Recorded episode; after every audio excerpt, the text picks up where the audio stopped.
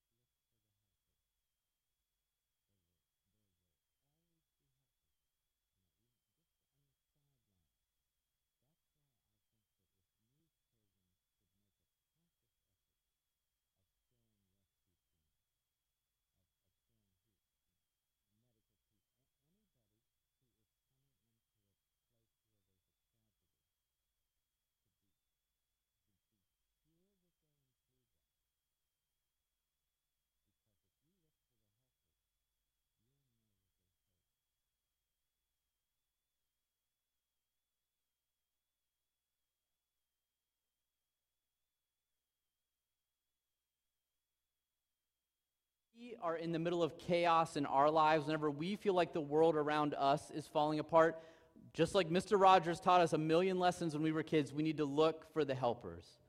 We need to look for the helpers and see where God is working and see where people are working and look for the things that we can hold on to that are firm and stable and can help us get through the most difficult times in our lives. We need to look for the helpers. And so as we talk about we're in Second Thessalonians chapter 2 today. And as we look at Second Thessalonians chapter 2, and as we look at these specific kind of situations and scenarios that we're going to talk about this morning, I want us to look for the helpers. I want us to look for the helpers, for the things that we can grab onto, the things that will give us hope, the things that will give us comfort, even in the midst of chaos. Like I said, we've been spending this summer studying 1st and 2nd Thessalonians, and, and Paul is writing these letters to this group of people, and he's trying to help them navigate a very chaotic world. The, the people in, in, in, the, in this church, their world had been flipped upside down. Everything was different. Life was totally different than it was even just a, a year or so before that. And so he was trying to help them navigate this chaotic world. And if there's major themes that Paul keeps going back to time and time again in 1st and 2nd Thessalonians. And one of those themes is the second coming of Jesus. Like, Paul talks about that more than just about anything else in the books of 1st and 2nd Thessalonians. And the Thessalonians want to know. They want to know. They want answers. They want details about when is Jesus going to come back? What's it going to look like? Who's going to be in charge? He, they wanted the who, what, when, where, and why of the second coming of Jesus. They wanted every detail they could possibly get. And Paul tries to help them by giving them as many details as he can. But here's the reality the, the reality of the second coming of Jesus is that there are a lot of layers to that story. There are a lot of layers to what's going to happen in the future. And we know some of those things, but there are other things that we just don't know. We don't know. And Paul is doing his best to give as much information as he can, but at the same time, I believe that Paul puts just as much emphasis, if not more, on how they as people are supposed to get ready for the second coming of Jesus. It's not just about the details, the dates, the times, the people, all that kind of stuff. It's about how they, as followers of Jesus, are supposed to be preparing themselves for the second coming of Christ. And so Paul spends a lot of time not just giving them answers to their questions, but talking about, okay, here's your answer, but here's how I want you to live in response to that. And so that's what I want us to look at this morning, too. I don't want us to get stuck in the details because, listen, the, we're going to read 12 verses this morning that are full of details. And in, it's probably, we could probably break this up into like five sermons instead of one. But we don't have time to kind of break down every single detail in these verses. But I hope that you get a chance to kind of investigate and dig a little deeper and follow along and, and open up your Bible this week and ask questions and dialogue with other believers about what these verses mean. We're only going to scratch the surface this morning, but I don't want us to get stuck on the details here in this room. I want us to talk about how it changes the way we live our lives whenever we leave this room. There are plenty of places, I hope you can go to a discussion group, a class, or something after we're done here this morning where you can dig into this a little bit more. But this morning in here, I want us to talk about how this truth changes our lives. And so that's what I want to focus on this morning. In 2 Thessalonians chapter 2, we're going to read verses 1 through 12. You can follow along in your Bible, it'll be on the screen, follow along on your phone, however you want to do it. But in 2 Thessalonians chapter 2, Paul is introducing us or talking about a character by the name of the man of lawlessness. That's a very kind of powerful title, isn't it? The man of lawlessness. Many times we don't call this person the man of lawlessness, we call them the Antichrist. This is a, the, the man of lawlessness is going to be a, a person that's going to have the power of Satan behind them to perform these amazing things that are going to deceive a lot of people. And there's a lot of fear. And, and, and when you read these verses, it's easy to kind of get your fear up and to be afraid of what might happen in the future, what's going to happen in the future. But I don't want us to get caught up in the fear. As we read through these verses, I want us to look for the helpers.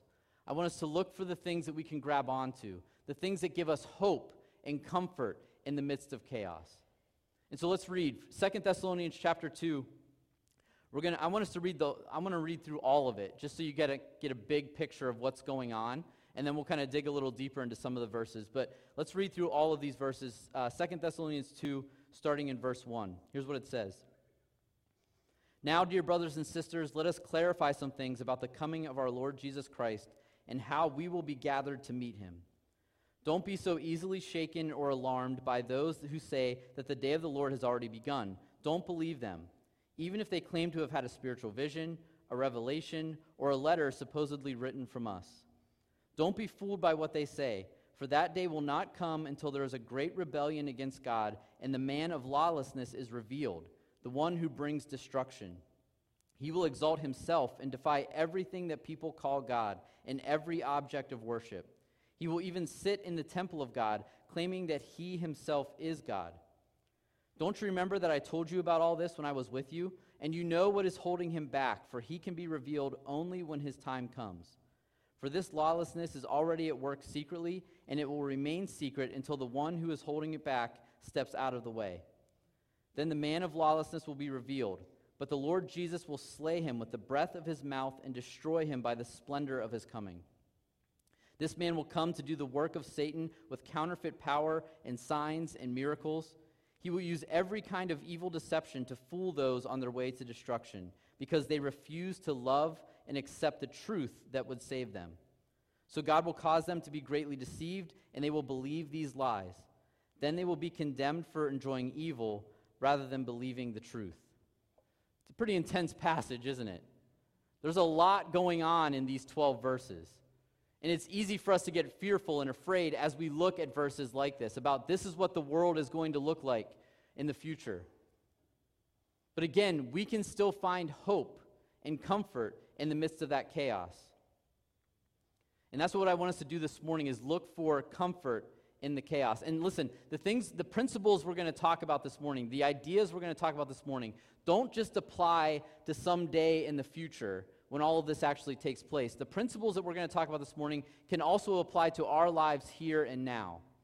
Because sometimes we go through seasons of chaos, don't we? Where the world around us feels like it's falling apart, where our lives feel like they're falling apart. And so these ideas, these principles can apply not just today, but also in the future. And so I want us to look at how we find comfort in chaos this morning. First thing is we find comfort in chaos when we aren't shaken. When we aren't shaken. Look at verses 1 and 2 again. Now, dear brothers and sisters, let us clarify some things about the coming of our Lord Jesus Christ and how we will be gathered to meet him. Don't be so easily shaken or alarmed by those who say that the day of the Lord has already begun. Don't believe them even if they claim to have had a spiritual vision, a revelation, or a letter supposedly from us. Remember, the Thessalonians wanted answers. They wanted every detail they could possibly get. And in their quest for answers, in their fear, in their worry, in their anxiety, they started listening to some shady sources of information. They started listening to some people that they probably shouldn't have been listening to. And some of them started to believe the lies. They started to believe the misinformation that was being given to them. These people that were giving this misinformation, all they were doing was feeding the chaos, building lie after lie after lie, and making it more chaotic and more chaotic and more chaotic. And what were they saying? They were basically saying, listen, Jesus already returned and you missed it. You missed it. And they actually came up with their own sources to try to back up with what they were saying. They said, listen, we've had a vision, we've had a revelation, we have this letter that was a, like fake letters that they would write from Paul to try to back up what the, the lies that they were feeding the people in, in the church in Thessalonica. And in their fear and in their worry, the, some of the Thessalonians begin to believe these lies. So Paul told them to not be shaken by these fake reports, to not be shaken by this, informa- by this misinformation. They needed to find stability, they needed to find truth and sort out the truth from the lies. Listen, we live in a world full of misinformation, don't we?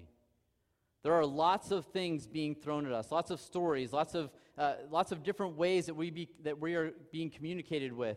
And we have to be able to sort through the truth and the lies as well. And just like the Thessalonians, we can let our fear and our worry and our anxiety get the best of us. And we can begin to believe some of the lies too. And so we have to protect ourselves and, and not allow ourselves to be shaken so that we can sort out the truth from the lies. We need to be able to, to find the difference between the truth and the lies. So, how do we do that? How do we not be shaken? How do we not be shaken? I believe that we don't become shaken whenever we test the things that are trying to shake us. Whenever we test the things that are trying to shake us. If you go back to 1 Thessalonians chapter 5, as Paul is wrapping up his first letter to the Thessalonians, he says this. In 1 Thessalonians 5, he says, Test everything. Test everything. Then he goes on, he says, Hold on to what is good, flee from evil. Test everything. Hold on to what is good, flee from evil. If we are not going to be shaken, we need to test the things that are trying to shake us. We need to ask ourselves, is this true? And I believe one of the best ways that we can test everything that is being thrown our way is to look at it through the lens of Scripture, to look at it through the lens of the Word of God. And as we look at these things, as we investigate, as we dig deeper, as we ask questions, we ask ourselves, is this true? Is this biblical? Is this godly? Is this what God wants for me? And we test everything. And then we can hold on to what is good and we can flee from evil. So we need to test everything that is true. Now listen, that this idea doesn't just apply to like biblical like theological ideas, it also applies to our everyday lives. We need to ask ourselves the question, is this true? So, the next time we're tempted to tell that story about somebody else to somebody that we know, we need to ask ourselves, is this true? Here's one. The next time before you share that Facebook post, maybe we need to ask ourselves is this true? The next time we begin to become afraid by something we've heard or something we've been told by somebody else, we need to ask ourselves is this true? We need to test everything, hold on to what is good, and flee from evil. And when we aren't shaken, we can find comfort even in the most chaotic times. Even when all the everything else around us is falling apart, we can still find comfort in the chaos whenever we aren't shaken. Next, in order for us to find comfort in the chaos, and this is this might sound a little weird, but just go with me here for a minute. We need to understand that things will get worse before they get better. We need to understand that things will get worse before they get better. Look at verse 3 again. Paul says this don't be fooled by what they say. He's talking about these false teachers. He says, Don't be fooled by what they say. For, the, for that day will not come until there is a great rebellion against God and the man of lawlessness is revealed, the one who brings destruction. So Paul says, Hey, good news. Jesus hasn't come back yet. And you know how I know that Jesus hasn't come back yet? Because things are going to get a lot worse before Jesus comes back. And so it doesn't sound extremely comforting, does it? It doesn't sound like good news. But the truth of the matter is that we can hold on to, we can find hope, we can cling to the fact that Jesus is coming back, that the day of the Lord is going to happen. And no matter what circumstances we find ourselves in, we can hold on to that hope. We can hold on to that hope. So, as we watch the world around us fall apart, as we watch things happen that we don't agree with, or that we don't understand, or that we don't want to see happen, we, we, it's easy for us to get overwhelmed, but we can't get overwhelmed. We keep looking forward to the hope that Jesus is coming back. Listen, the easy thing to do, the easy thing to do would to just be go run and hide until Jesus comes back. To say, hey, listen, I know, okay, good. Things are going to get worse before they get better. Then I'm going to go hide somewhere and wait for Jesus to come back. But the reality is that if we call ourselves followers of Jesus, we have a job to do. We have a job to do. Knowing that Jesus is going to come back should motivate us. It should motivate us to want to share the story of hope, the story of the gospel, the story of Jesus with the world around us, to give them the same hope that we have. Knowing that Jesus is going to come back should motivate us to love each other more and to love each other better. Knowing that Jesus is coming back should give us hope. It should give us comfort, even if the world around us is falling apart. So we can find comfort, we can find hope, knowing that Jesus is going to return. Next, we can find comfort in chaos when we know that Jesus will overcome evil. when we know that Jesus will overcome evil. Look at verse 8 again. In verse 8, Paul says this Then the man of lawlessness will be revealed, but the Lord Jesus will slay him with the breath of his mouth and destroy him by the splendor of his coming. See, we don't have to be shaken. We can focus on the fact that Jesus is going to return because we know that Jesus can and will destroy evil. He can and will overcome evil. Paul knows that things aren't great, but he also knows that it won't last forever. He looks forward to the day when Jesus will overcome evil. The other really cool, important part of this verse that I think we need to recognize is the sheer power of Jesus. How does Paul describe how Jesus is going to defeat the man of lawlessness? This, this antichrist, this very powerful, very deceptive world leader that is just going to have all these people deceived. How is Jesus going to defeat him? With his breath. That's all it will take is his breath. That's how powerful Jesus is. The, the splendor of his coming will destroy the Antichrist. His breath will overcome evil. The mere words, the mere breath of Jesus can and will destroy evil. That should give us hope. That should give us comfort in the middle of our chaos. Jesus is stronger. Jesus is greater than anything we face. The truth for us, though, is that sometimes we let our fear, we let the things that scare us become more powerful in our minds, don't we? We, we allow those things to grow and become more powerful than they really are. And that's when it gets dangerous. That's when it becomes, that's when it becomes harder for us to believe and find comfort in the fact that Jesus is stronger, that Jesus is greater. Let me give you an example. Some of you in this room are deathly afraid of spiders. You are deathly afraid. Is anybody here deathly afraid of spiders? Oh, yeah, we got it. Good. We got some. Good. Some of you are deathly afraid of spiders. I live with some people who are deathly afraid of spiders. I, I mean, and what happens when those people see a spider?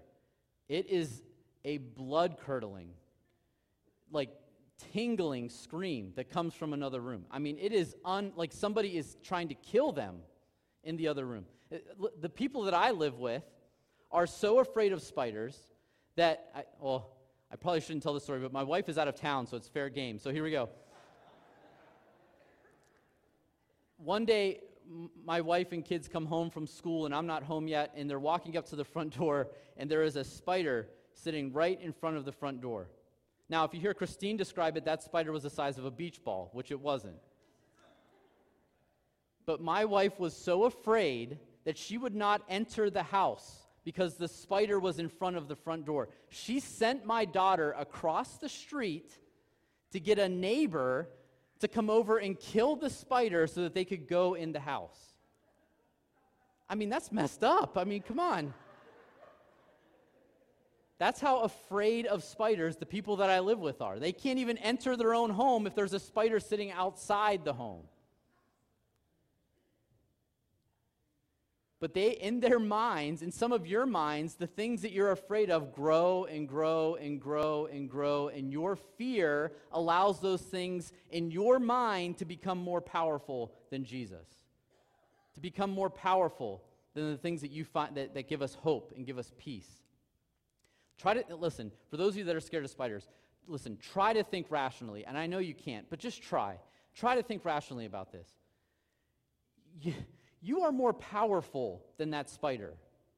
You are. You are more powerful than that spider. Do you know what it would take? Do you know what it would take for you to end that spider's life? One step will end that spider's life. You are more powerful than that spider, but you don't believe that you are. Why? Because your fear has gotten the best of you. Your fear has allowed that spider to grow into this killing machine that has been hired to kill you and your family. You are more powerful than that spider. No matter what circumstance you find yourself in in your life, Jesus is more powerful. The things that you're anxious about, Jesus is more powerful. The things that you worry about, Jesus is more powerful. The things that you're afraid of, Jesus is more powerful. Every time, Jesus is more powerful. We can't let our fear build a lie in our minds that the things that scare us are more powerful than Jesus. Jesus is always more powerful. His breath, his breath will destroy evil.